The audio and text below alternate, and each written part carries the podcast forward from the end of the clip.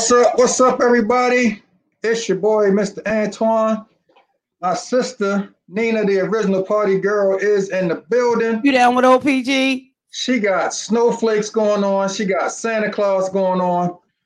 But check out my shirt, though. I know. I was getting ready to cry. Yeah. My poppy. Way to represent. Yo. I, I am super. I am, uh, and you got a microphone. Like I'm really like, come on, Nina, you killing I'm me. gonna right forget I got this and lay it down somewhere in here. And like, huh? No, that's a We trick. got snowflakes going on. Hey, I'm super excited for tonight's show, man. First of all, um, just a couple of uh, a couple of a couple of uh, housekeeping things. First of all, rest in peace to my uncle Peanut. That's first and foremost. I lost my uncle. Uncle Peanut. And if you if you over the last uh, five or six years have have listened to any episodes of Baltimore Flavor Radio, you probably heard me mention my uncle Peanut. Um, he passed away last Tuesday, man. So the family is going through, but um, we're we're good. And to for him to to not be suffering in sickness the way that he has been for the last few months is is actually a good thing, man. But rest in peace to my uncle. Um, prayers out to all his kids and and just the family in general. I also want to send a shout out or a rest in peace to Ecstasy from Whodini, legendary hip hop Yeah. group that passed away today. Um, that was definitely sad to hear. I know everybody and their mamas has danced to or played the Freaks Come Out at Night or one of them Whodini songs at least one or two times. So I'm definitely a loss to the, the hip hop community. But man, we are we are coming up on Christmas time, man. Just two days away. I can't believe it because I've been in, I've been in the house. It seems like for about nine or ten months now, and this this COVID thing, man, is just it's it's it's knocked us all down. But believe it or not, we've actually made it through this year. Um, I do know um, a few people who have had the coronavirus, and um, unfortunately, I know the families of some people um, that have passed away due to, to the coronavirus. And we had a great conversation about it last week. Um, that was it was it was really good. It was really informative, and I know Nina, you're still dealing with stuff with your dad and everything. So continue prayers to Papa Dow and all of that good stuff. Daddy O, Daddy O. Oh, Daddy. Shout out to my man DJ Joe Storm, who I see is working in the background diligently to make sure I'm like fighting on him and stuff. Can't see Melba. I can't see. to make sure that that everything is right, man. But um, I just want to wish everybody happy birthday. Uh, I'll say happy birthday. Happy, holidays. I got you. Happy holiday. Happy holidays. Happy whatever further- doesn't offend you. Without further ado, man, like Nina, we've been doing this together on and off for a while. Yeah, we we've been doing this for a minute. Um, you know, we've done the high five thing and we've done some stuff in house music and all that. But like I am super duper ecstatic tonight to bring in a legend, like a legend. And she might not like that title, but she's gonna get that title all night tonight because she is truly a legend. And I'm just so happy. Um, not only that she's still around in 2020 and doing her thing, but that she thought it not robbery to hop in and spend a little time with, with us this evening. So without further ado, we are going to bring in oh yeah, Miss Melba Moore. How Miss are Melba you? Moore. Can you hear me? Welcome. Yes, we can hear you. Glad to be with you. Merry Glad Christmas. to be with you as well. Thank you, thank you, thank you, thank you so much for coming and spending some time with us. Um, first and foremost, how are you doing? Well, And I'm how, very. and how is your family doing during this this crazy pandemic that we're still going?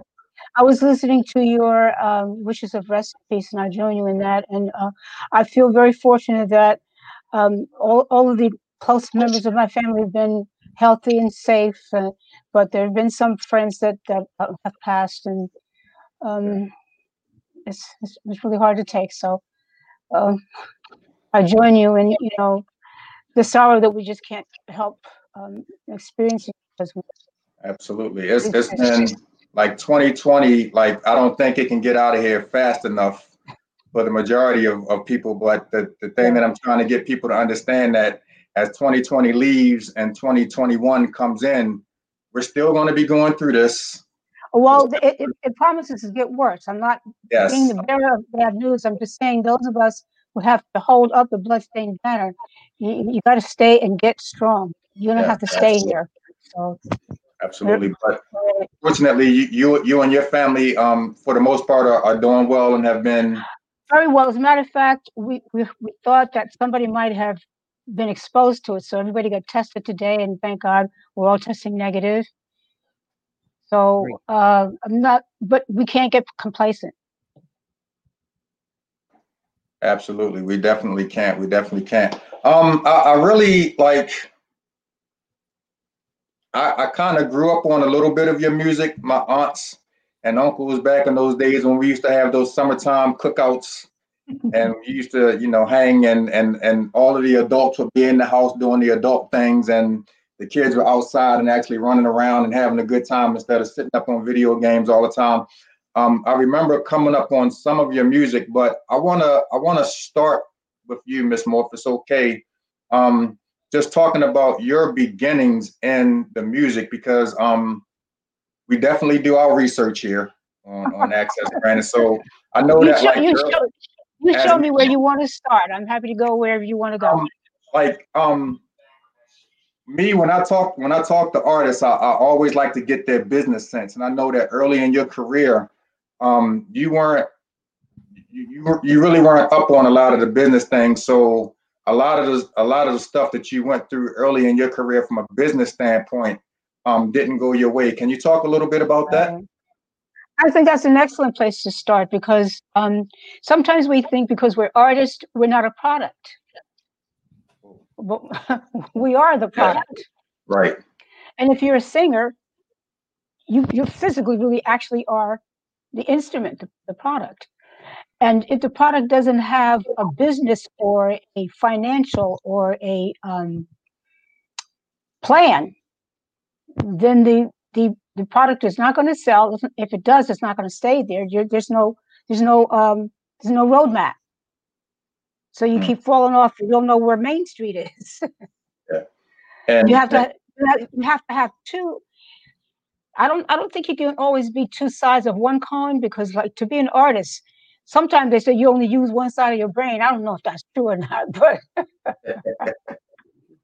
but i know that business um, skills and talents are very very very very different in, in one sense but if you're a human being and you belong to a family it's i'm finding out now in the latter day it's the same. There is a you have to have a roof over your head you have to have food you have to have basic things that you need to live first.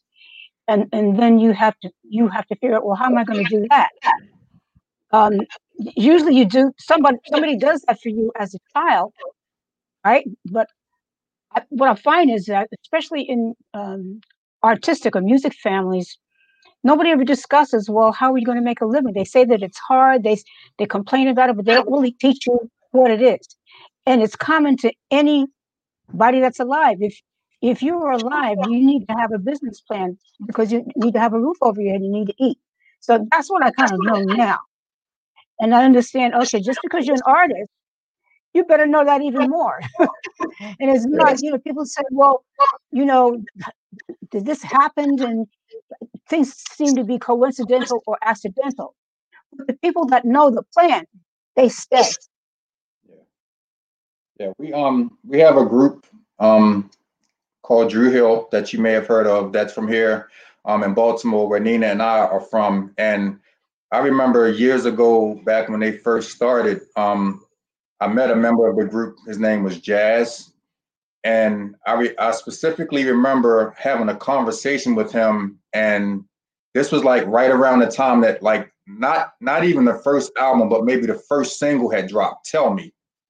And the one thing that he talked about in that conversation was the fact that people on the outside of the business, they kind of feel like, okay, so you have this song that's being played on the radio. So now all of a sudden you're a multimillionaire. Like we can come to you and we can do so on and mm-hmm. so forth. And and honestly, you know, not to not to put his business out there, but he at that time had just had a child and said that even though you know you see us on BET, you see us on MTV, you know we got this album get ready to drop. Like I'm struggling just to put Pampers on my on my kid right now, and and I want you to talk a little bit about that misconception that we, the public, we outside of the industry, don't really understand, because like there are people that have been in the industry and dropped two and three albums and are still living in their parents' basement because they are not getting, you know, the, the, the proper money that they're supposed to receive. And people just don't realize the struggle that you all go through, especially early on in your career. Well, yes, because we're not told that we have to figure out where's the financial backing coming coming from. If a record is played on a rate uh, the radio, somebody pays for that. It's called marketing. Yeah. If you if you want to, I guess, promote yourself, these days it's easier to do that. You have the internet, and if you um, can get the um, following yourself, and you, and you can raise the money yourself to um, get it put on different formats, then you have a record that, people hear. But nobody tells you how the record gets on the radio. Somebody has to, to do that. And, uh, traditionally, the record company did that. They had a, um, a sales department. They had a marketing marketing department. They had a promotion department. Um, they have all these different. Uh, it's a company. It's a business. But the thing that we kind of, I guess, help you get a misconception too is the artist is all, all only seeing seen doing their work and uh, um, you know I'm I'm talking with you now honestly, but especially back in the day, especially black radio, they didn't speak, they didn't talk, they didn't converse, they just played the music, and instead of few you know you know hip things along with it, then you know um, the lingo kind of developed, and now we have talk radio and we everybody's talking, but nobody talked, nobody communicated, nobody explained anything to. We just said, well, you know, how many records we got, uh, you know, where we're going to be playing, or what's going to be your next record. Next record, we didn't talk about any of that. So it's it's not your fault that you don't know. so so when did it when did it get to a point for you, uh, business wise, as far as just the music is, is concerned? Because I know that you've done other things outside of music, but when did it get to a point for you, music wise, where you kind of started to understand the business a little bit better and was able to kind of tread through the industry a little easier? Well, I had lost my career for the first time after I'd done uh, my Broadway um, experiences, which was the first my, my first play was um, uh, the Broadway musical Hair. The second was um, Purlie, which I got a Tony Award for, and then I had I had some agents and people come into my career because they were booking me on the top TV shows and the top. Um, uh, I had a recording uh, uh, offer at the time, and somebody had to negotiate these things. So, um, but I really didn't know what they were doing, so I, I lost that. But um, I inadvertently uh, met my then husband. We're not married now, and we were trying to figure out, well, how do you get started again? But he's gifted at business, so he had some ideas and he, and he, all his colleagues and friends were in some kind of business. He was in real estate. He was a musician before. Um, he's been a booking agent before, and um, he likes and he's good at business. So we, we didn't really know. I mean, he's not trained at it, but he's just good at it. And that's typical of a lot of black males that come from the South, especially, and they don't want to work in the cotton fields because in, in some cases if they if they uh, uh, stay in certain parts of the South, they, they, don't have to go to school. They can work in the cotton fields. It's almost, it's almost like extended slavery. There's not an incentive to to get an education and move on in some areas. So he came up north and and he, you know, started his own little rogue business, I'm sure. Because he was only about 13 when he came up. I'm telling this story because it's very typical of a lot of African American especially male. And they have this energy and they want to be somebody and they're uh, aggressive and assertive. And in this case, he was creative. So he did a lot of things and, and he met some people. I don't know his whole business history, but by the time I met him and he was in his early 20s, he was already in real estate. Wow. So he was precocious, he was gifted. I mean, just like I was singing and everything, I lost it, but I, you know, I, the talent was there. So now between the two of us, he started to try to get me a manager, and um, he, he, went to the, the major um, artist managers in the industry, especially if they had managed somebody black before, and they all told him I couldn't do R and B music because my uh, uh, experience had come in Broadway, and that was considered white. Okay. But everything they said that I couldn't do, I had already done. So we didn't really listen to that. and we started to say, okay, well, let's see who we can who we can get to uh, manage you that will take advantage of what you've already done. So to make a long story a little shorter, and most uh, um, managers have a stable of artists. What we did was get a stable of managers in all these different areas because I had already done theater. I, I started the industry as a backup singer in studio works, in, in um, studio um, singing and jingles. So I was already in the record industry, but they they didn't know that I wasn't famous at that, so they said I couldn't do it. So uh, the thing that we did was uh, got people who uh, went out and got me um, back into the theater industry. The, the next play that I did with my then husband and me was Timbuktu, uh, playing opposite Eartha Kitt um, uh, with uh, Geoffrey Holder doing the direction and the costuming. So it was very opulent. It was great, great, great. And and then because my husband was from the South and black and male, he said you need to be in R and B recording music. and so we started finding people that were actually um, a, a gentleman by the name of Jim Tyrell used to be a bass player as a studio musician. I worked a lot with him, but we hired him as one of our executives. So he wasn't going to say I couldn't do it because he was there with me I did it. And he was black. So he wasn't going to say what my history was because he was white and thought he knew and didn't know.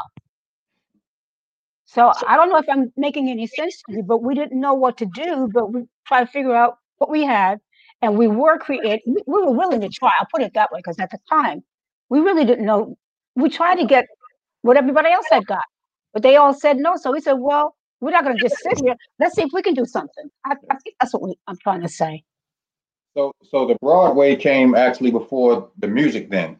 Well, the Broadway success came first. Okay. Okay. So everybody thought they knew me because I was very famous for my, my Broadway, Broadway. background. And they said what I couldn't do. I started out in the music industry with Valerie Simpson and Nick Ashford doing studio work. So I could do it. But so you know, I was very, very excited when you came on. So he was like, Here she is, go. I would like to take it back one step. Hi, cool. thank you so much for being with us. Thank, thank you. And happy holidays to you and yours. Thank you. Um, when people I have some Melba Moore. Like when I was thinking, I was like, that was not my mother's music. That was my aunt and uncle. So when you said that, that was perfect. I had enough that I could sing along with you. But mm-hmm. in introducing you, I don't think we got the whole picture.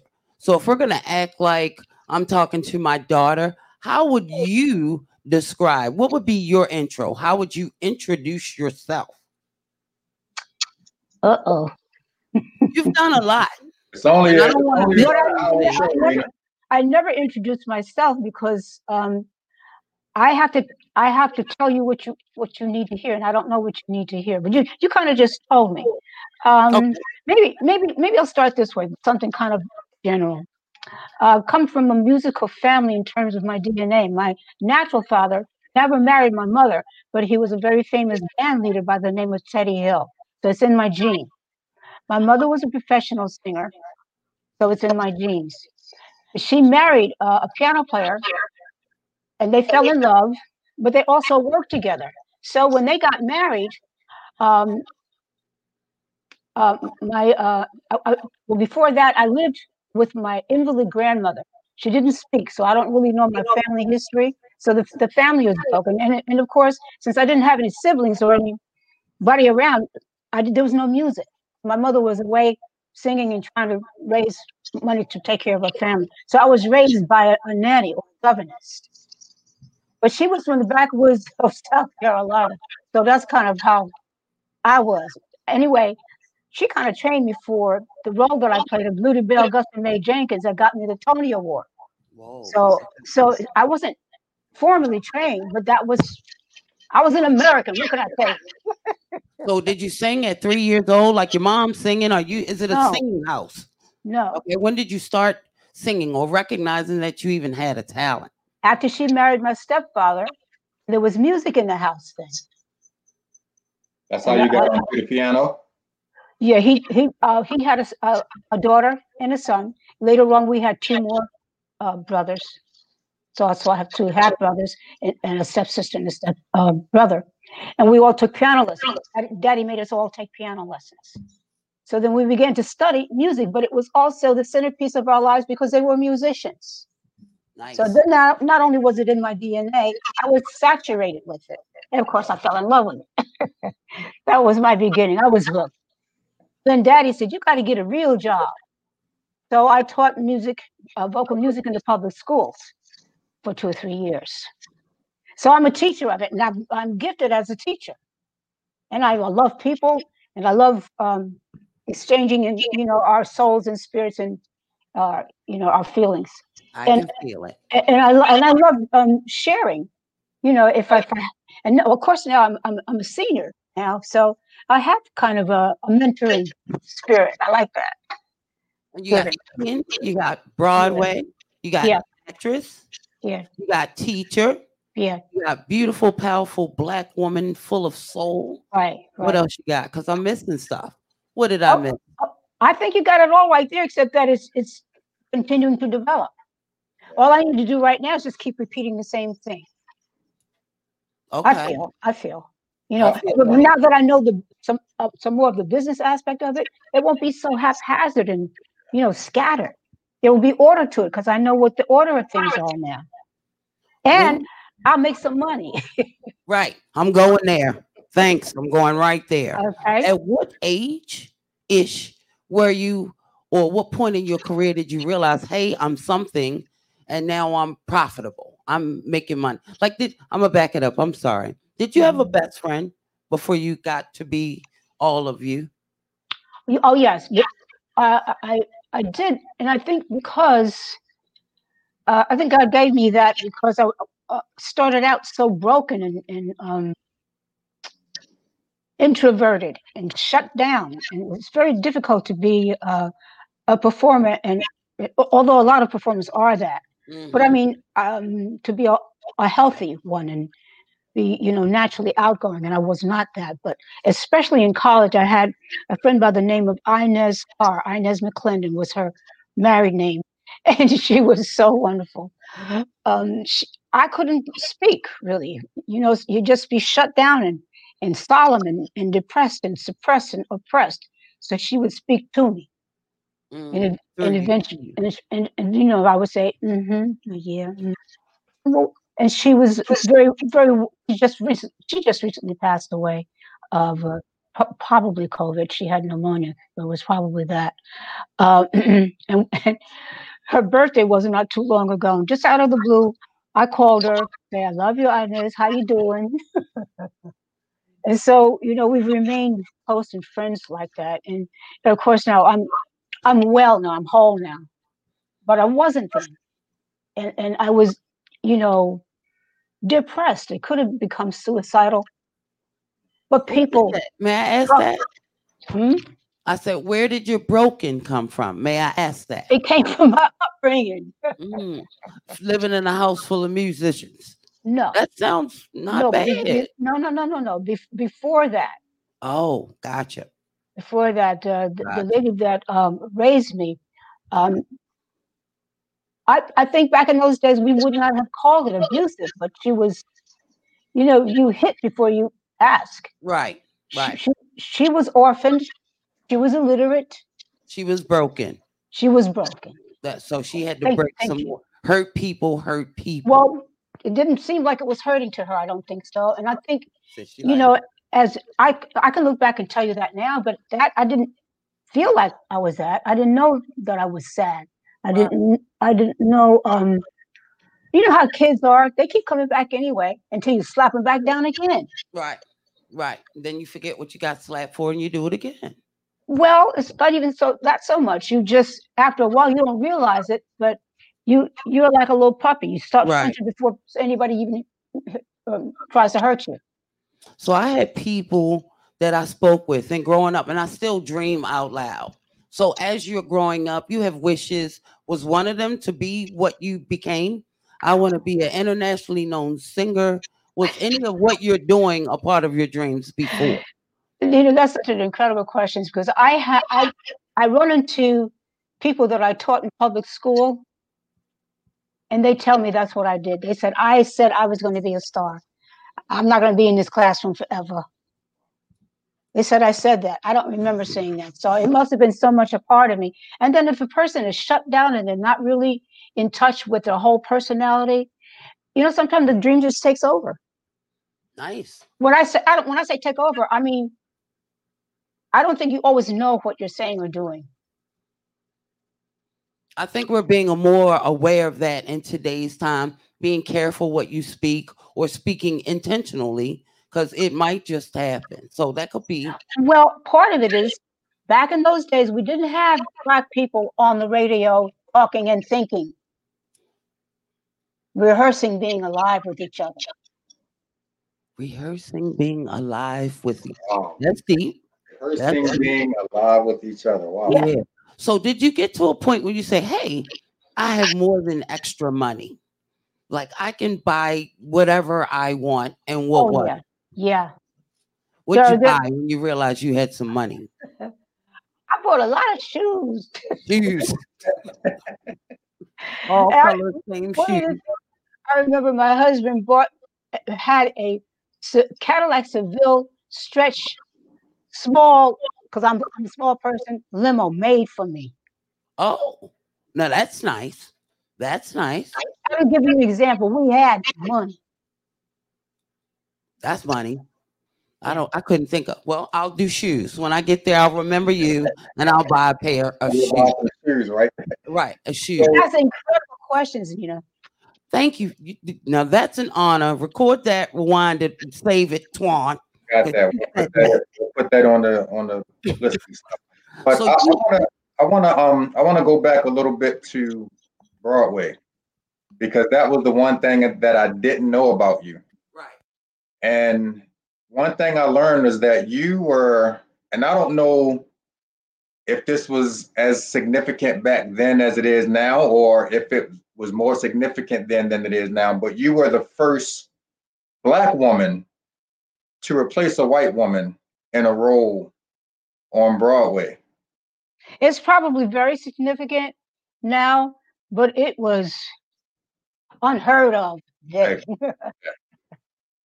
when I saw that, I was like, and and I and I was looking at, I was thinking of, about the time that that happened, and I was like, honestly, I didn't even know that they had black people on Broadway back then. Better yet, having and, uh, it was in the Broadway show Hair. Now Yeah. that's a hair about hippies. That's white people. So why would we be going to see a show like that? Very few, very few people came to see that show. The, uh, most black people discovered me, if they discovered me at all, on Broadway in Purlie because it was a black show. It was it was a show about a pastor trying to get his church back. Now that's black. and because you know Sherman Hemsley, so he was one of the stars of it. You know it was hilarious. You know we like to laugh and we're funny. We know we're creative, you know, and, and joyful. Let me put it that way. Out, I found out that you worked with Sherman and with Miguel Guillaume on that set, and I was like, man, it was probably just nothing but like I Yeah. don't know you made it through the rehearsals. Uh, It was Yeah. it was hard. I was always in tears laughing. Always. And my wife was looking at me like, "Who's that?" That's George Jefferson and Vincent. Right. Like, gotta- Right. all He's, on he's, the set. That's we- like we- he's got some other characters, but we really know him Yeah. as George Jeff. right. Right. So what Wow. does Broadway look like? I'm sorry, Twan. No, Does. Broadway look like you get up at a certain time of day every day and go to the what does Broadway? I'm a little Yeah. girl. I want to do Broadway. Yes, you, you do it. It usually it goes usually from Tuesday night through Sunday with a Saturday and a Sunday matinee, and then Monday it's darker. You don't have shows on Monday. You're off on Monday, but every other day. You're off, do you go home or is it somewhere on a set that you Where do you live when you're on Broadway? You live at your house. You live at your house. Okay. See, I've never been. no problem. So that's a, so as a little girl, um, someone that wants to enter the business, which is a little tricky because you got pieces to your business. What kind of advice would you offer a young woman that wants to be in the industry and follow your career career path? First of all, today you have the internet.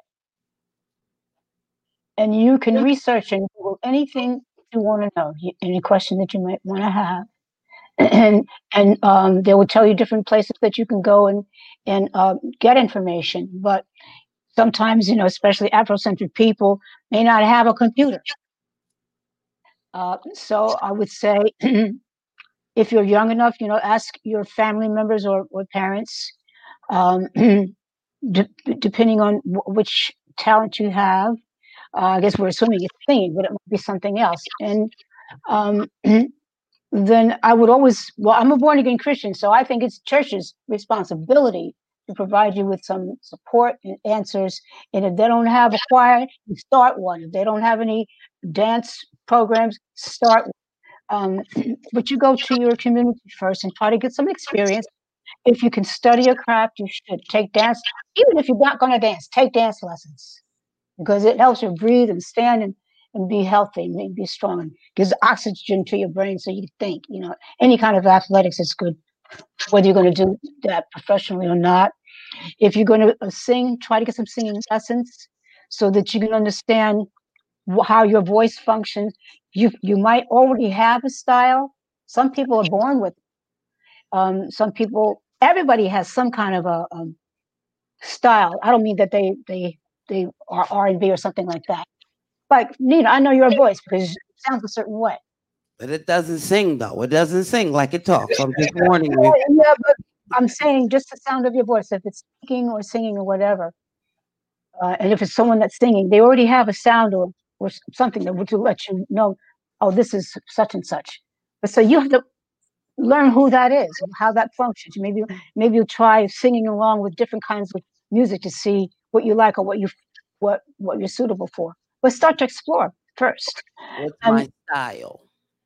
Yeah, because you won't you won't have to develop a style because we you know people say they don't want to be pigeonholed or categorized but you have to go you have to go in column a or column b you have to go you have to go somewhere it doesn't mean that you have to sound like everybody else or you have to even really do that well but it's a place to start to see what you might be good at and maybe what you might start to focus on and and, and develop as. In general i would say if you can study classical music because it's just good technique. Um, learn how to read music if you can because once again um, it's, it's it's like anything else. If you um, develop a technique then you you develop a system or a format of rehearsing and preparing and getting better at what you do even if you don't do it professional it's good for your mind and your and your and your your life or Right. to order, order, your, order your own life. There's just a lot of different ways, places you can start to, to get information. I said, get information. That's what I'm trying to say. You said get information, resources, Yeah, talk yeah. to people around you, practice and train, develop your style or your niche, and pray. That's what you said. Thank you.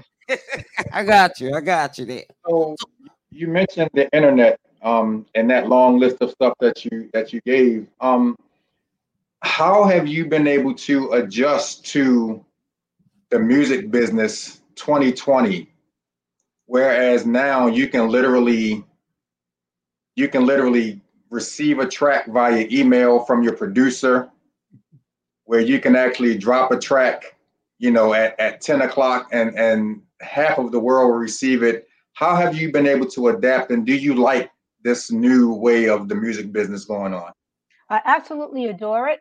And um, the last time I lost my career, my marriage, my family, everything was in uh, early early 90s. And when that happened, um, internet was uh, in existence, but just really kind of. And since um, I didn't have anything better to do, I started to try to, to understand the internet. And, and uh, um, I have a partner that's been with me now over 15 years, and he's really been focused on that because he's acting as a business side of you know the the actual physical business that has to be done daily that if you're an artist i need to be working on my art so i'm not going to be able to do that even if i could and i'm not really that great at that so we've been kind of growing along so that um you know uh, i wasn't with a record company so i was out doing new music all the time so to make a long story a little bit shorter by the time we had this full shutdown i had built up a lot of different areas of my uh, career again, working steadily uh, live in concerts, uh, um, uh, good recordings out, especially in the dance market because they've kept everything alive and, and moving and growing the whole industry. And then when the whole shutdown came,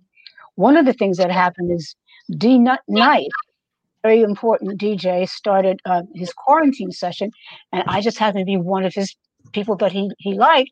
So he kept me out there all the time. But at the same time, one of the uh, um, recordings that I had done, because I keep doing things, and you're independent now, so you can do what you want to do. And, and I'm not signed to a label. I'm the label.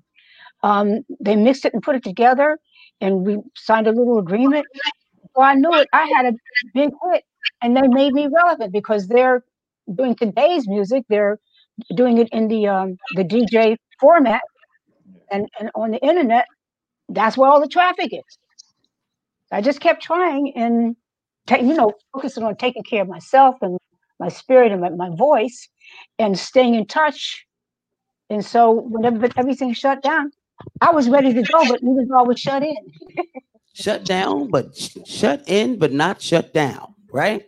Yeah. That's a good thing because now, you know, for the most part, you're not able to to get out and do shows, you know, and, and live venues. And if you are, it's a, it's in front of a you know a very small amount of people. So you have to have that way of being able to not only stay creative but survive because you still got bills that need to be paid and everything. So the the fact that you've been able to make that adjustment because like the the music industry now is like is is like the McRib sandwich compared to what a real rib sandwich was back in the day when you know when you started in the industry. Um, very, very different, yeah. Do, do you prefer it this way? Um, now that you have yeah. more, of course, creative control over Absolutely. everything that you're doing. Yeah, I, I guess what I've been trying to say is that since I've been growing and I am older, then I'm ready for what's going on now, and it's fine. That's yeah. awesome. That's awesome. So, so in, in doing some research, I, I came across some clips, some video. You know, you can find everything on YouTube. Uh oh. And now this this is a great thing. If you and then if you have a chance, please go watch this.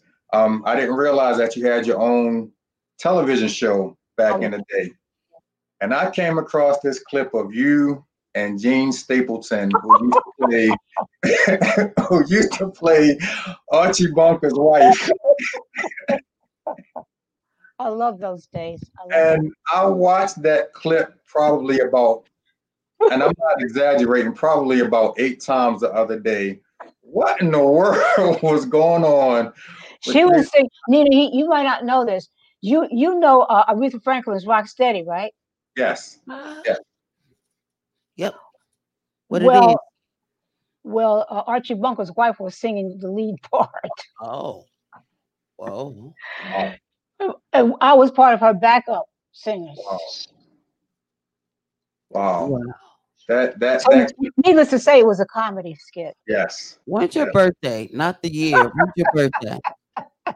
You want to know what sign am I? Huh? Yes.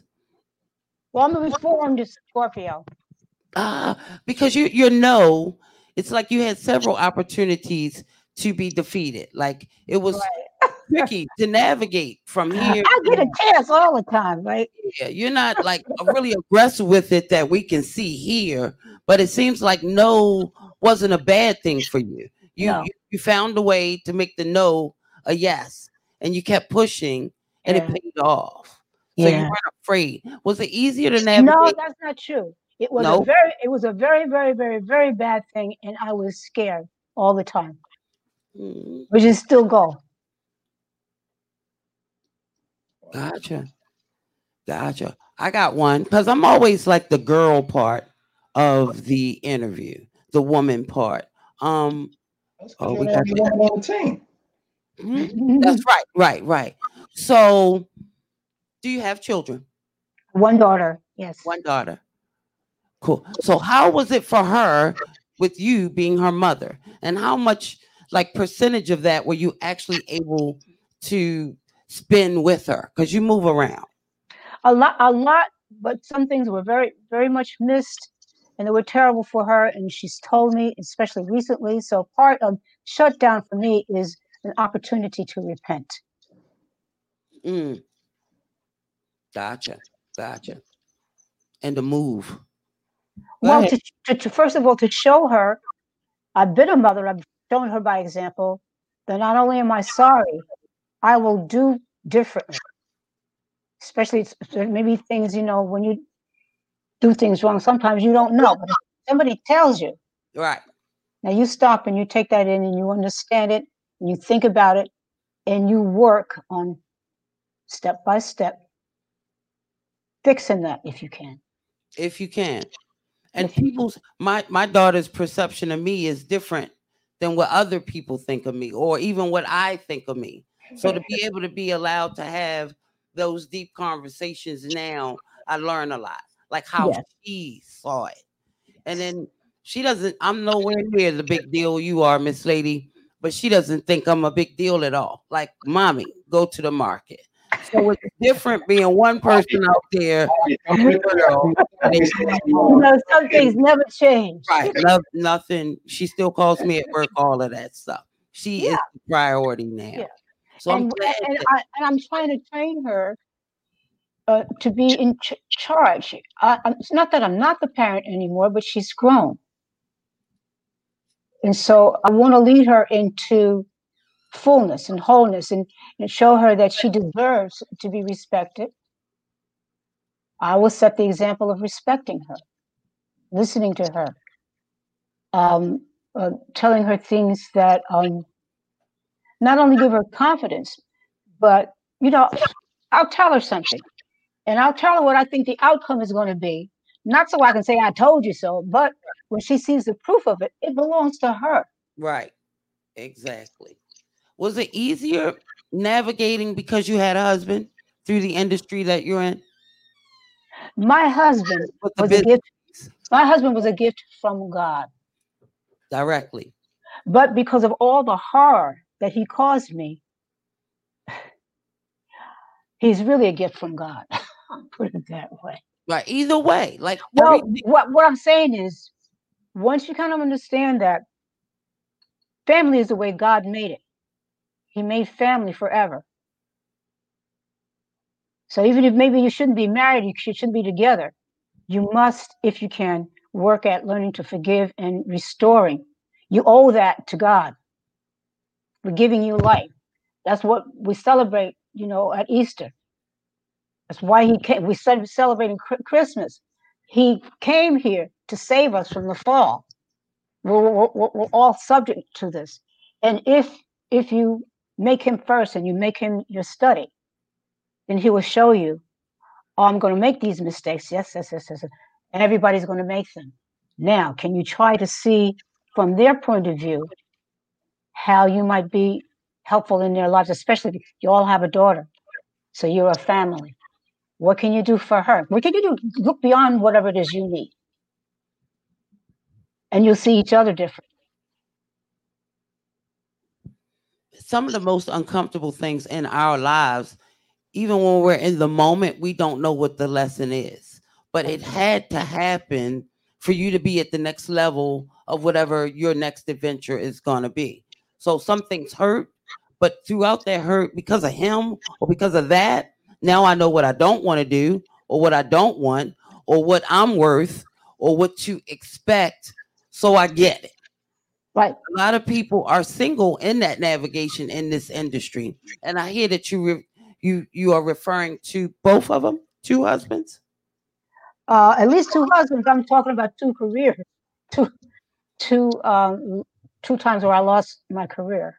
gotcha gotcha gotcha So with, with with that happening, like when did you get to the point where you said, I can trust again and continue on trying to do this career? Uh, I, to me, it's not quite that simple. Okay. Um, because what I've done is come away. I'm really not in show business, I guess I'm in the church. I mean, that's my focus. Um, because I can't even trust myself. So I'm trying to learn to trust God. That's my habit. Mm. And then he cut, he brings me in touch with people. So if he's going to be first, then I have more of an um, opportunity to be a little bit more successful in, in, um, in, the, in the growth process of seeing him and other people and judging, no matter how I feel, trying just to do what God said to do. And then eventually especially if I'm not around people all the time so they can keep influencing me, give me an opportunity to grow in, in changing my feelings and my, my way and my point of way of doing things and, and trying to get it more toward what God is telling me it should be and more thinking more about him as a real person in my presence. Like for instance, I've done it so many times, I can see him there at the cross. Oh my gosh, that's what it's about. Compared to me, it's nothing, and all of a sudden, it's easier for me to try to do what he said to do because he's real to me. Awesome. I've got this thing where I'm like, um, God says, Well, how long you been doing that? And is it working for you so far? So that's kind of like my checking back. Well, no, it's not. Okay, well, do it. My okay, gotcha. Gotcha. So I, Yes. those are my conversations that I have. There are conversations, yes. It's a communication. It's a relationship, yes. Now, as big as you were in your career, do you feel like you're just you're serving a just as big purpose in church? You sing on the choir when we were open. I, I can't sing in the choir. I'm, I guess what I'm called, I'm called what you might call an apostle. I, I got to keep moving. So I have to be a church, at least a living stone. Now I'm Catholic and I have a church that um, I've been able to go to many, many times. I can't join the choir. They don't know as much as I know. Mm, And and it would almost kind of be like cliche, like, oh, she's supposed to. I don't know what it would be, but I've accomplished all this stuff. I can't go back to kindergarten now. No, but yeah, and but what I'm saying is because of your career and who you are, you go to a church and it's like, oh, she she should sing on the choir, not realizing that God probably has a bigger calling or a bigger Well, mission for you. That's And that's and really it. I stereotyped you. Yeah. Put you with the it's just like, oh, you know, she's a Well, and I, I, I don't want to call it stereotype because it's just people being warm and loving and honest with you. But I'm also telling you what my decision and, and opinion is. Um, I, I, I think because, I've tried to join churches, it never works out. And so I understand that maybe because I came into this world that way and, and, and grew into being not alone, but on my own. And functioning that way, I always want to be a part of this, that, or the other in some kind of way. So I seem to be like a a a mixer or a fixer or somebody who brings something into the uh, the environment rather than just being part of it and stuck there. Well, I can't see you being stuck. I just how tall are you? I'm little. I'm five five. Well, what am I then? I'm five one. Oh my God! than my You, wife. you know, you teen, aren't you? Taller than my. I'm a miniature. So, so Why let are me- you so pretty? I mean, like, do you do anything? Absolutely. Oh, want to share a secret? Well, it's a whole lifestyle, but Okay. you know, once again, God God promises to restore you, but you, you got to work at it. You got to do what He tells you to do. So, like I mean, for instance, um, well, food is very, very, very important. I, and I, what I can tell you, which should be a cliche, most of the diseases that we have today, Come from what you ate, yeah, what you grew, where you bought it from, where you didn't grow it from. Oh, we, that's a whole story over here, Miss Moore. We have- you, you're telling it very well. Right, You should be on the radio. right. She's stepping all on my toes right now. Oh, Sorry. what do you eat badly? What do Yeah. you drink? Was You that know, Kool-Aid uh, you were drinking?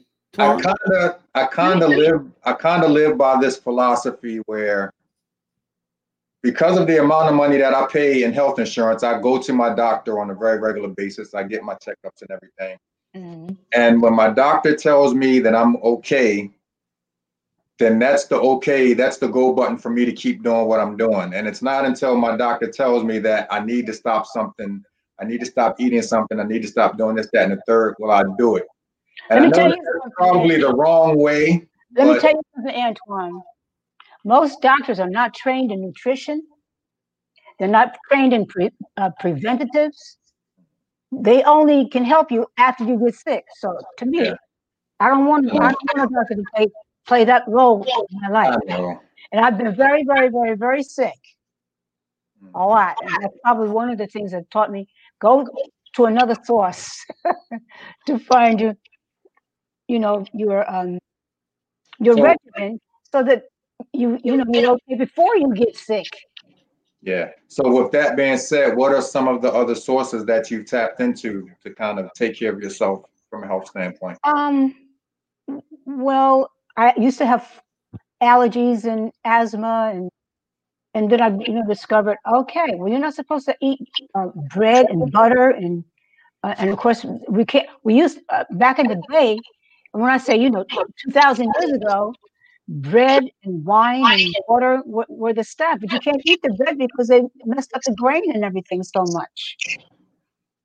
You know, with uh, trying to make um, mega amounts of it, putting uh, pesticides and stuff in it.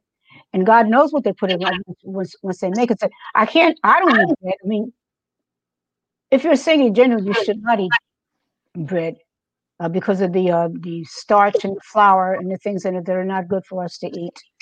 Um, I don't eat ice cream anymore.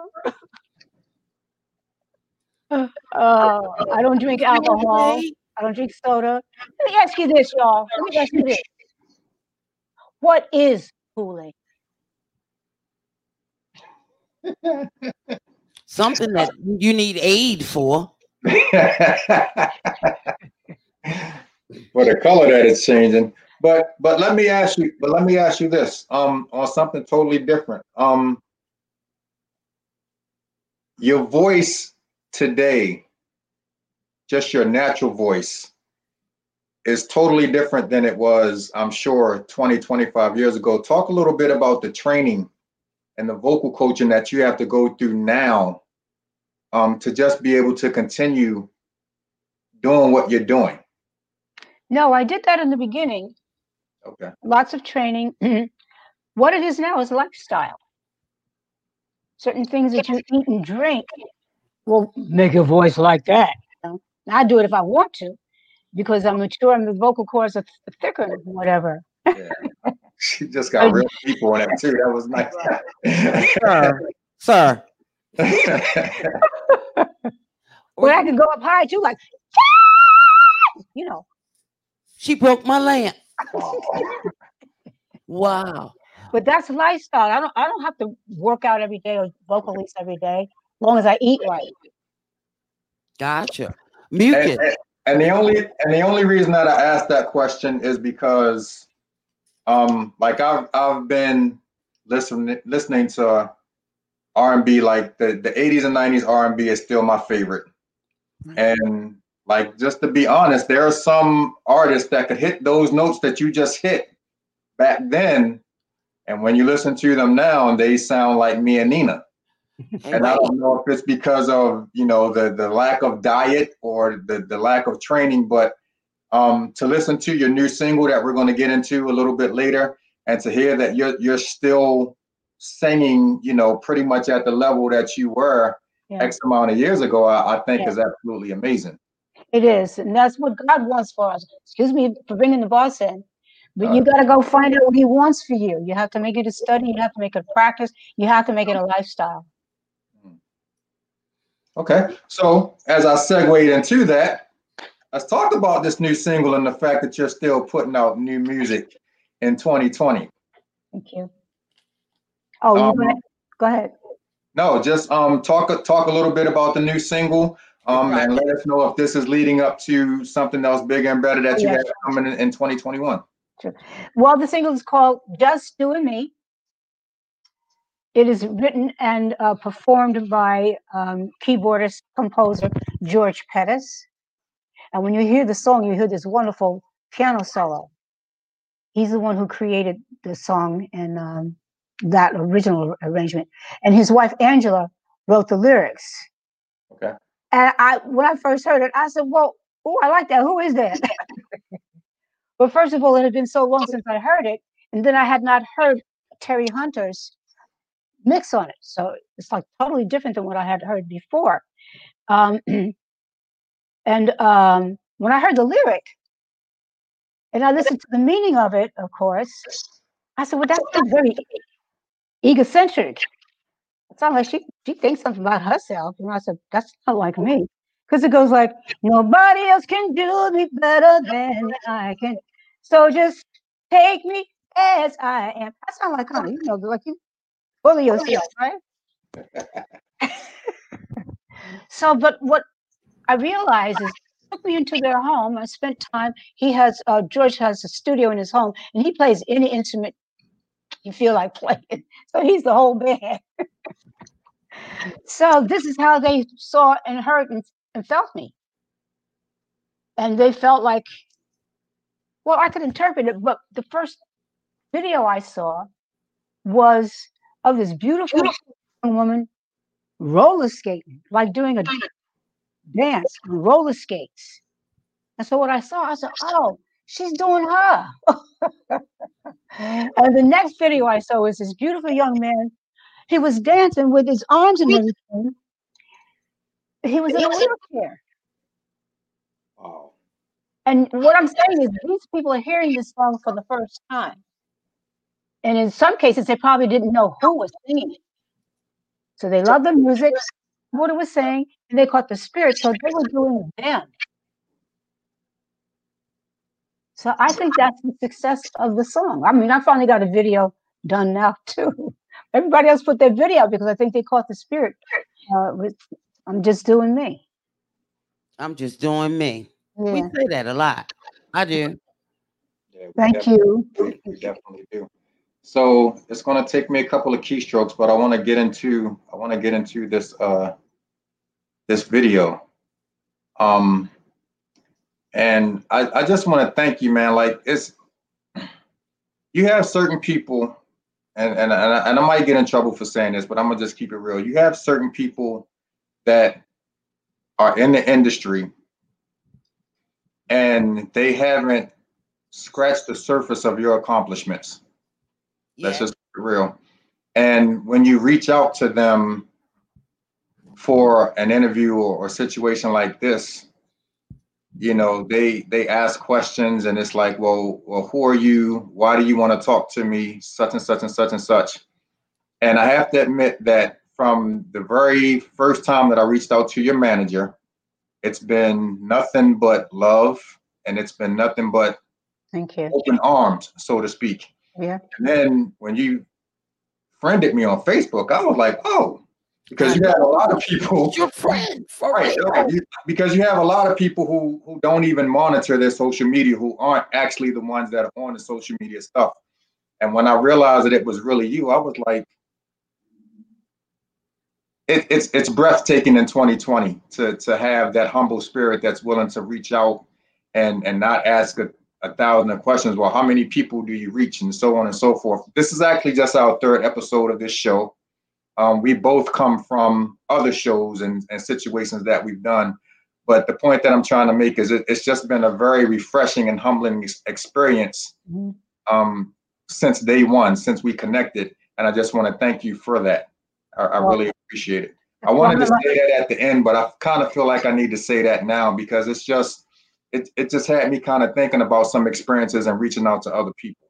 Mhm. Well, it's Ron and- and my pleasure to uh, help people begin as well as uh, come aboard once you've already been established. Somebody helped, helped and helps. As many times as I fell down, I never got up by myself. I promise you. Absolutely. Okay, so let's see if we can get into this video real quick. Uh, I'm gonna share the screen. And it's gonna be, now that we're digital. Yeah, now that we're digital, we can do uh, stuff. Yeah. Here we okay. go.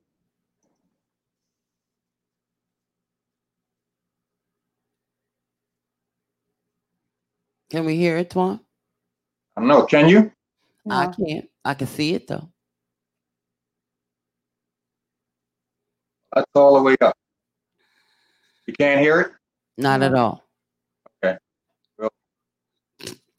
You don't know. I could have sung it with her or something. No, we're not having you singing at all. And I have my volume all the way up, so we're gonna, we're just gonna shut that down. And I'll actually post the video at the end of the show Right. on our page so that everybody can go and check it out. But with that being said, um, I do have a, a couple of more places that I want to go, because like I said, I, I, I did some research. Um,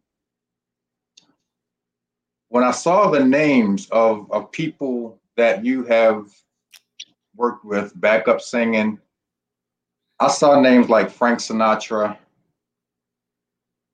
Um, I want to say, let me hold up, let me let me go up to my list. Aretha Franklin, who's one of my all-time favorites.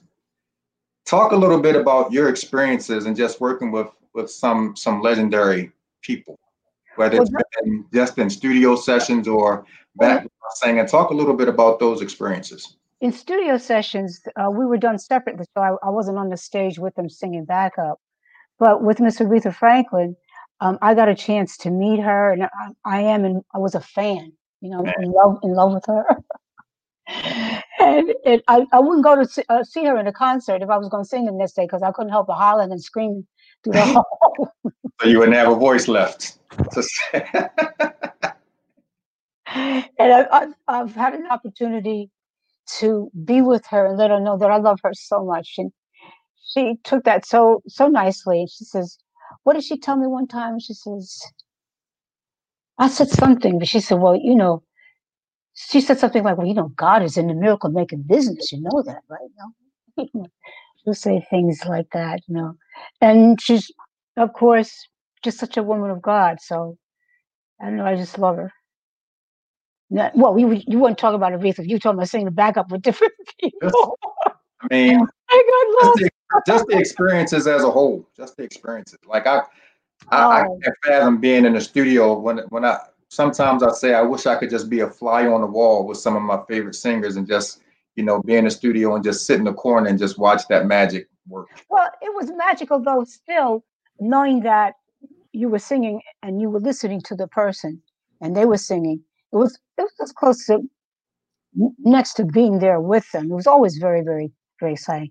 I remember working with people, not working, but being with people like uh, Roberta Flack and being so excited. I'm trying to think of who else. So, so many people I've worked with, with Carol Burnett. Wow. I can't imagine. I mean, I see the pictures, but I can't imagine. Especially when I watched some of her old um, comedy shows. I was on her show doing that with her. With Carol Burnett, Yeah. did you do the "I'm so glad we've had this time together"? No, I'll let her do that by herself. Right. right. but so many people, like you were saying, uh, is it Jean Stapleton? You know, people that are in t- totally different categories.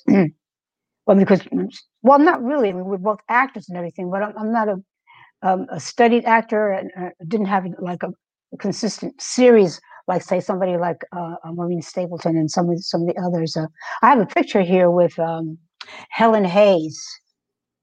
You know, uh, I remember being in the company of, oh, I worked with Pearl Bailey.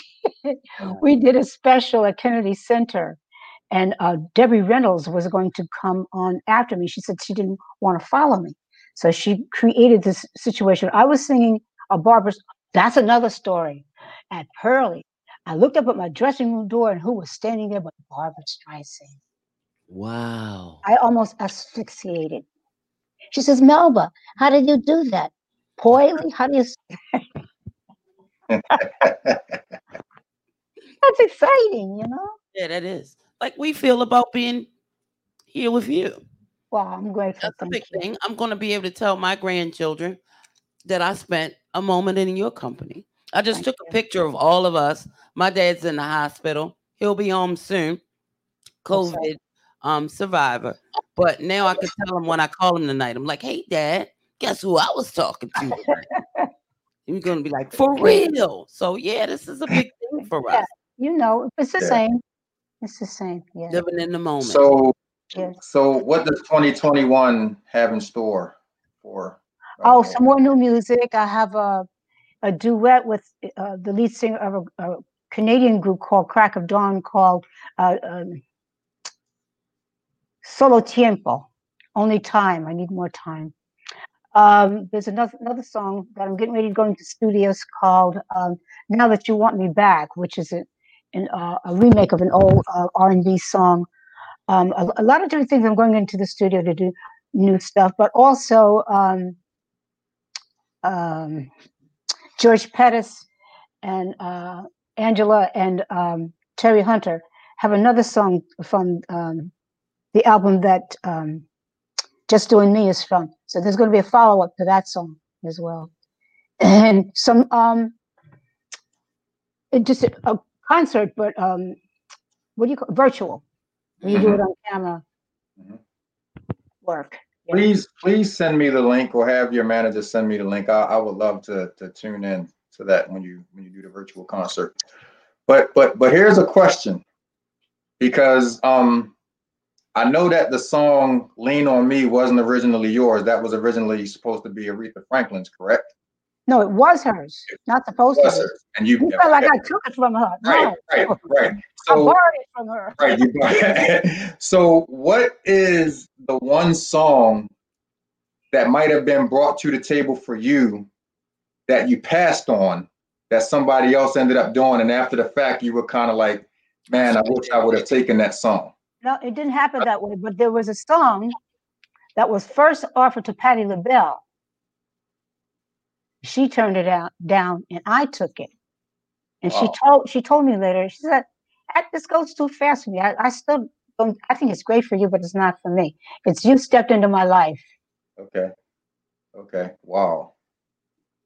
And and and speaking of Patti, because she's one of my all-time favorites. If only you knew is like the one of my favorite songs of all times.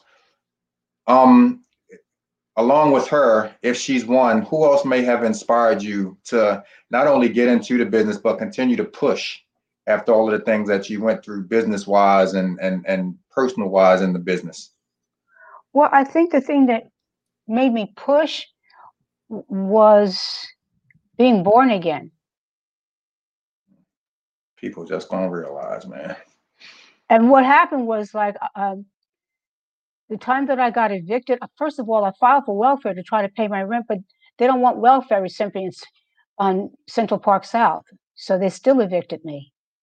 And uh, but during that time, the timing was just right for how things turned out. A gentleman by the name of Michael Matthews, who created the genre of gospel musicals, called me to come out on the road with him. So even though I was homeless, I was employed, and he did what we call chitlin. He paid you in cash. So I didn't even have a bank account. I had to file bankruptcy. But my brothers and sisters were saved in that show, and they showed me how to do um, money orders and stuff in the post office to do my business, and how to save my money and put it away because I didn't have a bank account. They showed me how to do it on the road, but they were saved. They showed me God's way. So I learned a new new system of finance, new system of prosperity. You know, when God says give, it'll be given to you. I study that. And so I'm getting ready to be very wealthy. Hmm. I feel like you just claimed that. Oh no, I've been walking in it. You- You okay. see it unfolding now. Yeah. Yeah. So during your during your time, you've done many duets. Is there any one person that you would either like to work with in the future or someone that may not be with us any longer that you wish that you could have worked with? You know who I want to do something with? Me. You say you didn't sing. I'll gladly take the opportunity. I could do something with Stephanie Mills. If y'all could do a remake of Home together. No, no, No, I'm just saying as a personal favorite. As, as No. a, no, because that's her song. yeah. That's that's that's like asking her to do Lean on Me. No, we'll Right. find something new Right. that both of us Right. can do. Right. I get you. That's hers. Got to keep that. Mm. And I Yeah. keep mine. but I think we should find something new to do. I mean, her, her voice is, you know, very, you know, it's very warm and mellow, and she's not an alto, but she's warmer, and she's much more rhythmic than I am. And I'll store all of it, every place and everything, and we come in together somewhere. That's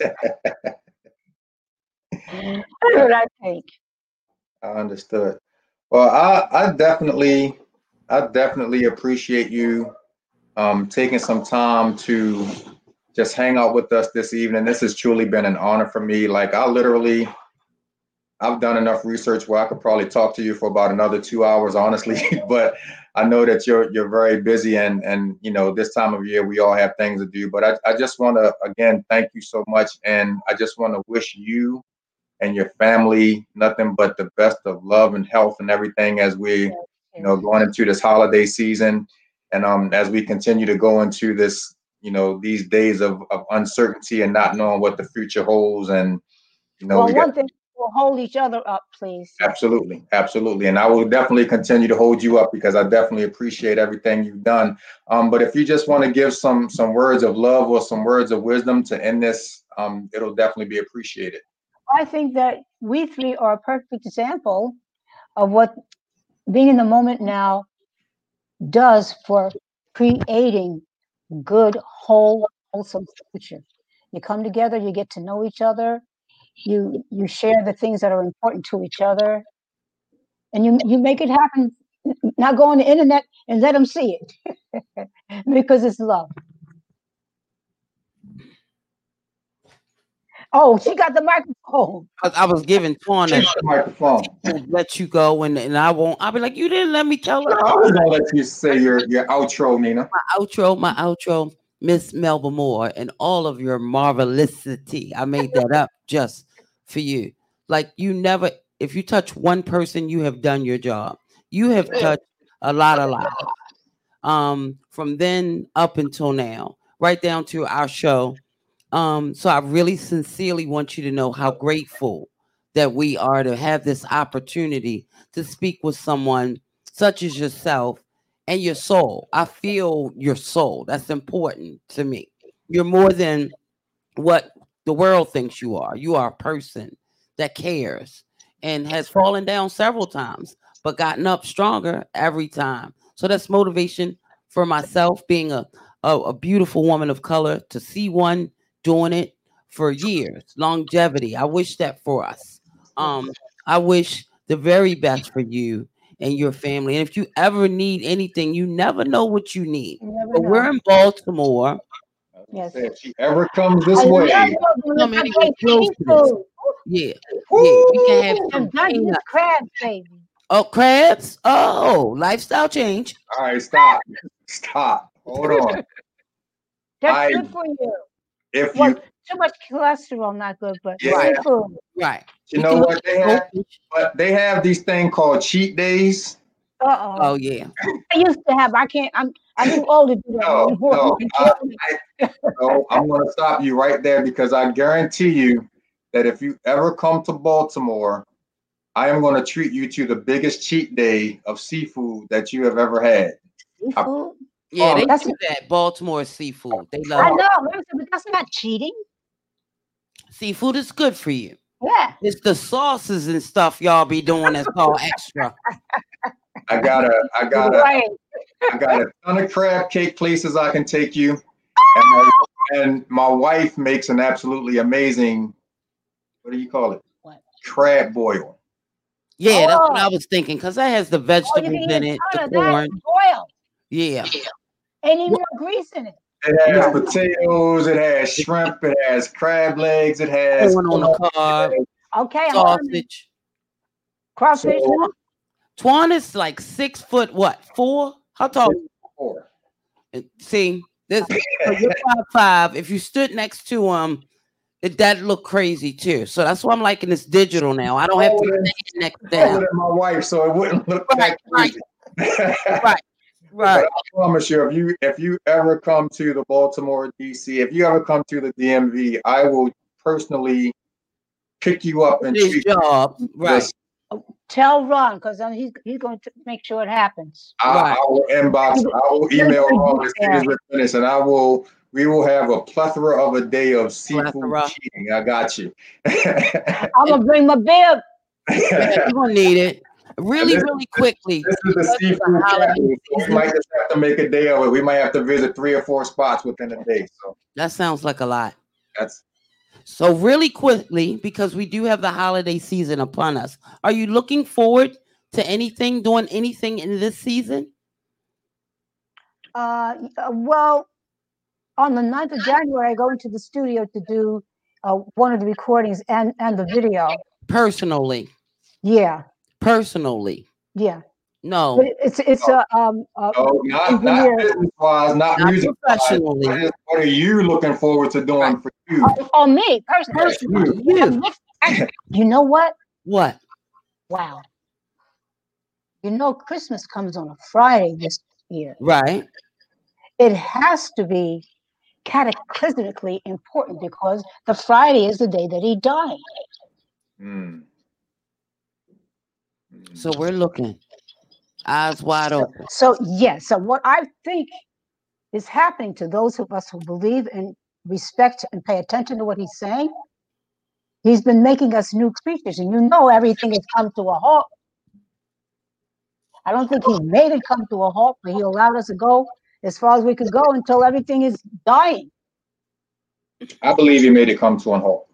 This feels like halt. If, if, if he halted it, then it's out of his mercy. So we couldn't do any more damage to ourselves. Right. And I think because we're paying attention, I don't know what's going to happen, only he knows. But I believe because he's showing us the day that he came here from heaven to be born on the same day that he died. It's got to be the completion of something that he's he's he's done. He's done that we'll experience. So I, I know his will is for us to be in his greatness. So it's going to be something great for those of us who are paying attention. Right. Keyword. Nobody told me that it was important that his birthday came on the day that he died this year. You're paying attention. Well, I think he told me. So I'm paying attention. I'm not just paying attention, I'm paying attention to him. Right. And he's giving me me you to at least share that. And that's just on a personal, you know, when you know, whoever hears it, God bless it. It's just it's not just personal. Everything is personal. I don't care whether you want it to be or not. But if we take him personally, I think we've got something great in store. And we'll find out who we are as people. And it'll be a good thing. And it will be. So, so just one more before, and this is a two-part question before we let you go. Have you ever done gospel? And if not, would you ever consider doing like a gospel project? I have a gospel CD called I'm st- uh, well. There's a song on it called "I'm Still Here," which was um, written for me by Sh- uh, Shirley Murdock, and it's a duet. That's ridiculous, right?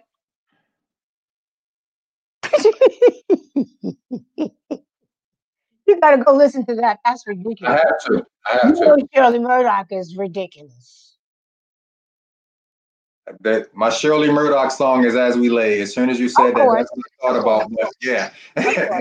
but I also I knew I noticed she did do some gospel stuff, but I No, didn't. know no, no, no, no, no, no. She is. that she is gospel. She was able to sing as we lay because she is right. gospel. But I didn't know that you two had done anything together. I, I will definitely check that out. I know because that's I, I'm not popular so much for that, but but I have actually the, the way that I was able to survive everything is that my base is the church.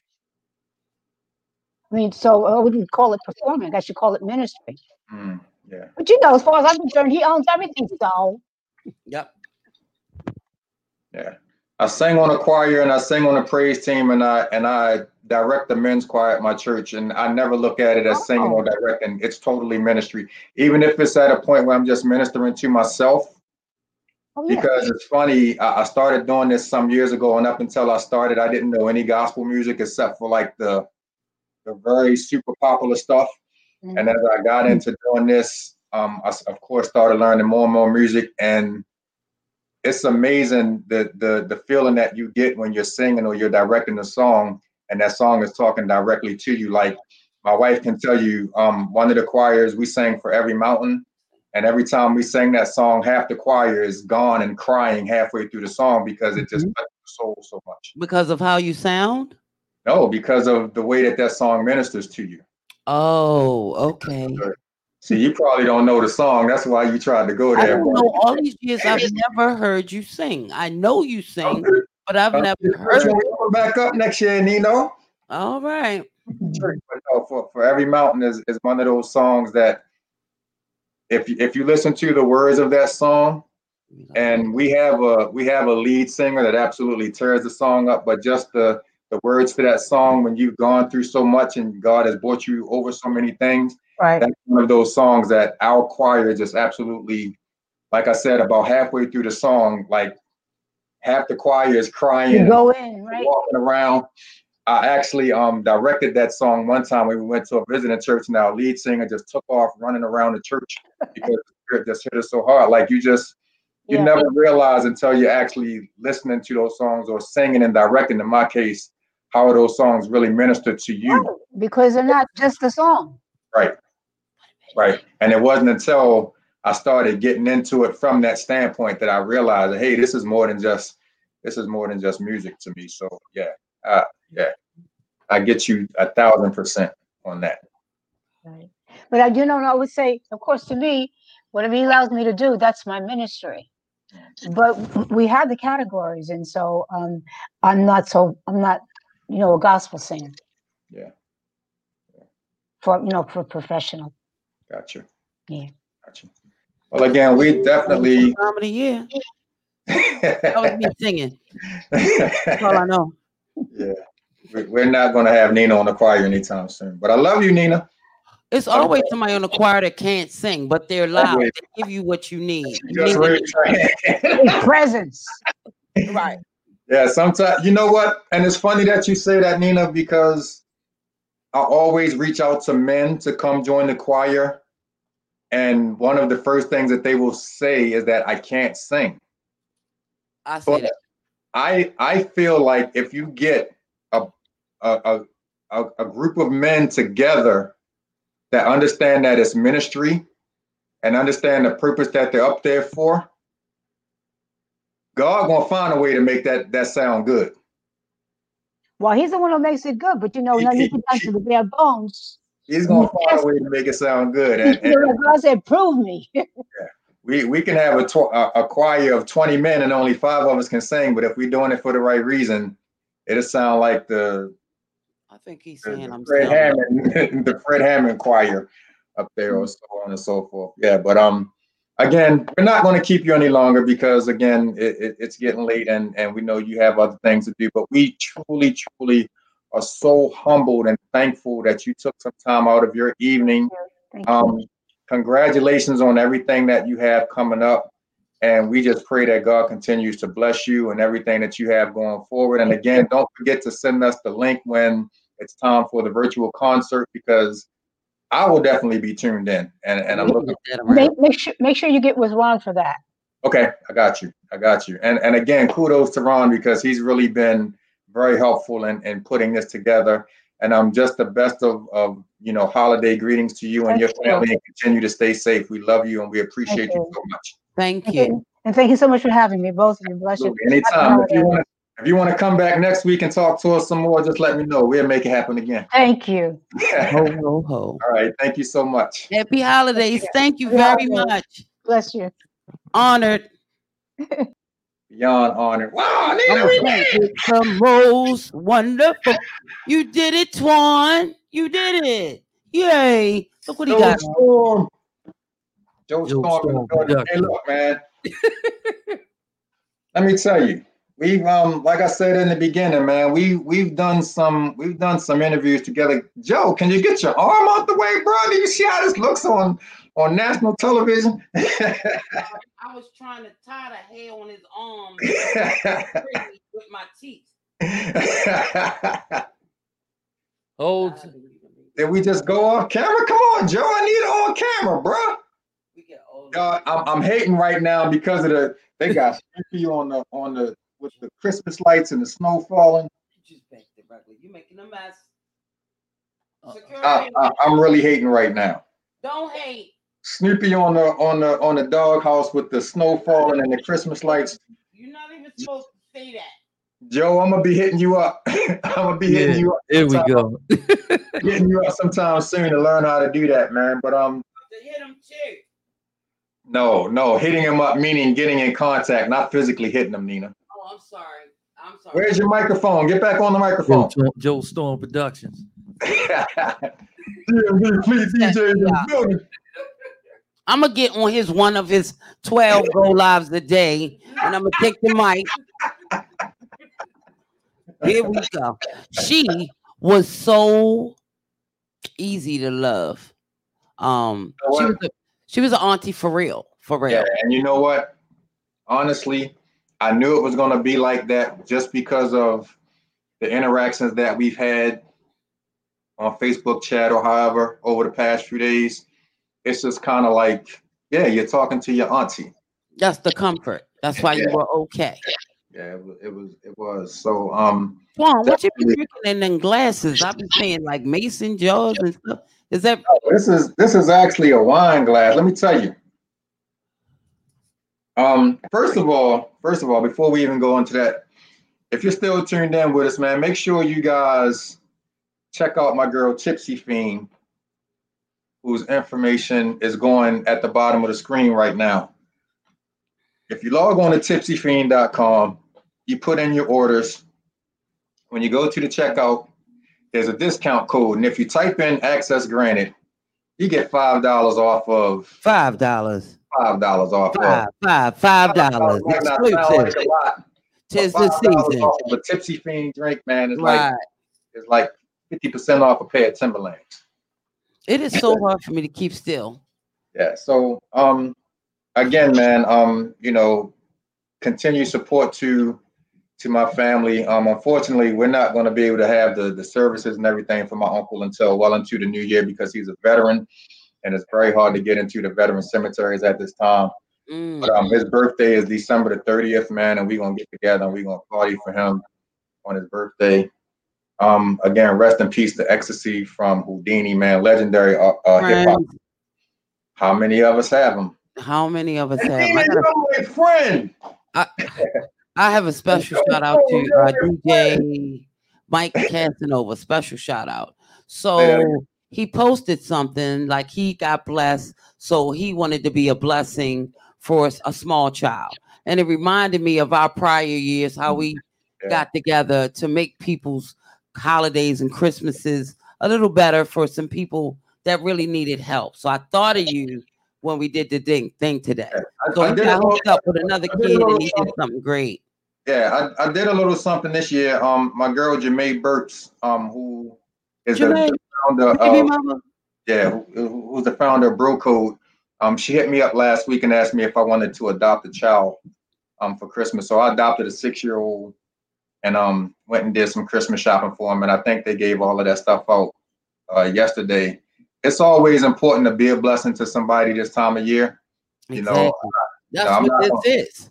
I'm not going to say that I have everything that I want in the world, but I have enough that I can that I can definitely be a blessing to somebody that that that's you know doesn't have or is just a little bit less fortunate, especially during these times, man, because you have so many people that have lost jobs or Laid off, no jobs, or, or, or, you know the unemployment is taking the unemployment is taking 45 years because the system and everything is so backed up. So that was important for me to give, and that was kind of a little something that I did under the radar. And, and just shout out to Jamae. She went live yesterday um, from the Roku. center and showed uh, the amount of stuff that they had, and it was absolutely incredible the way that. Baltimore showed up and showed out for that. So Awesome. yeah, man, just you know, you know how we do. Um, Keep giving. I- Tis the season to give.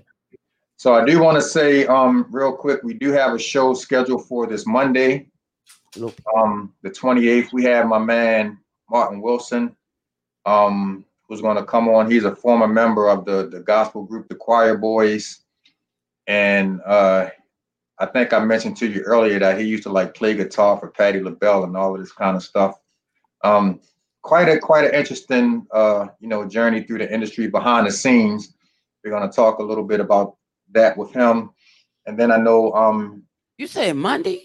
Yeah, Monday the 28th. When do the people want access granted be off? Is that a holiday? On the days that we're not working, no, it's not a holiday. And then we're gonna uh, then we're gonna get together on I believe the date is January the 13th or whatever that second Wednesday is in January. We have um my man Charlie Chew Smith, who used to be a member of the Harlem Globetrotters. Um, he's here in Baltimore with his True Foundation doing some great things. We're gonna talk to him. And then we're continuing to work on making some things happen because we have some really ginormous plans coming up in My arms don't reach that far. well, You you're on. reach the whole length of the sofa. yeah, stop playing. My sofa like 18 feet long. I can't. Yep, that's about right. Okay. But anyway, man, we're gonna get out of here. We appreciate everybody. We got one more thing before you leave. Be sure to Sure. like and follow the Access Granted Facebook page so that you get all the updates, all the upcoming show information, follow ups on past guests that we've been talking to. Of course, information, music, and whatever else we got laying down. And me and Twan, we be playing and stuff. So we'll be there. Like and share that page. And at some point, we're probably going to be doing a live from that page. But that we'll we when we get up around a thousand like part, we'll we'll start doing it. We But got we the had, like- YouTube. Subscribe like- to the We have YouTube. like 200 likes in two days, so I think we're well on our way. And yes, there is an access granted. It's actually access granted the show, um, YouTube channel. So go and subscribe there, man. Um, I don't even know what the big things are yet, but I know we got some big stuff in store. So make sure y'all. us. The fact that me and you in the same square, the same, that's like big because that means it could go anywhere. Like we be doing stuff. We just tag team Melba Moore. That's awesome. I couldn't have did that by myself. Ah, hey, I couldn't have did it without you, baby. Right, right. We got this. was- Wishing you and yours a very wonderful holiday season. Merry Christmas and everything great. Oh, no, Access we'll be granted. back right before the new year. So yeah, we'll just say Merry Christmas for now, man. But everybody enjoy your holiday. Stay safe, and we'll see you guys next week. Access granted. We are out. Hey Nino, So love you like a play cousin. Look at the shirt. that's right. know, Dun, Bobby. dun, dun, dun. How you doing? All right. Oh, OP. I'm acting like Melba Moore. Oh, OP. So, All right, man, y'all. Goodbye. We out of here, man. Thanks everybody for tuning in. They cut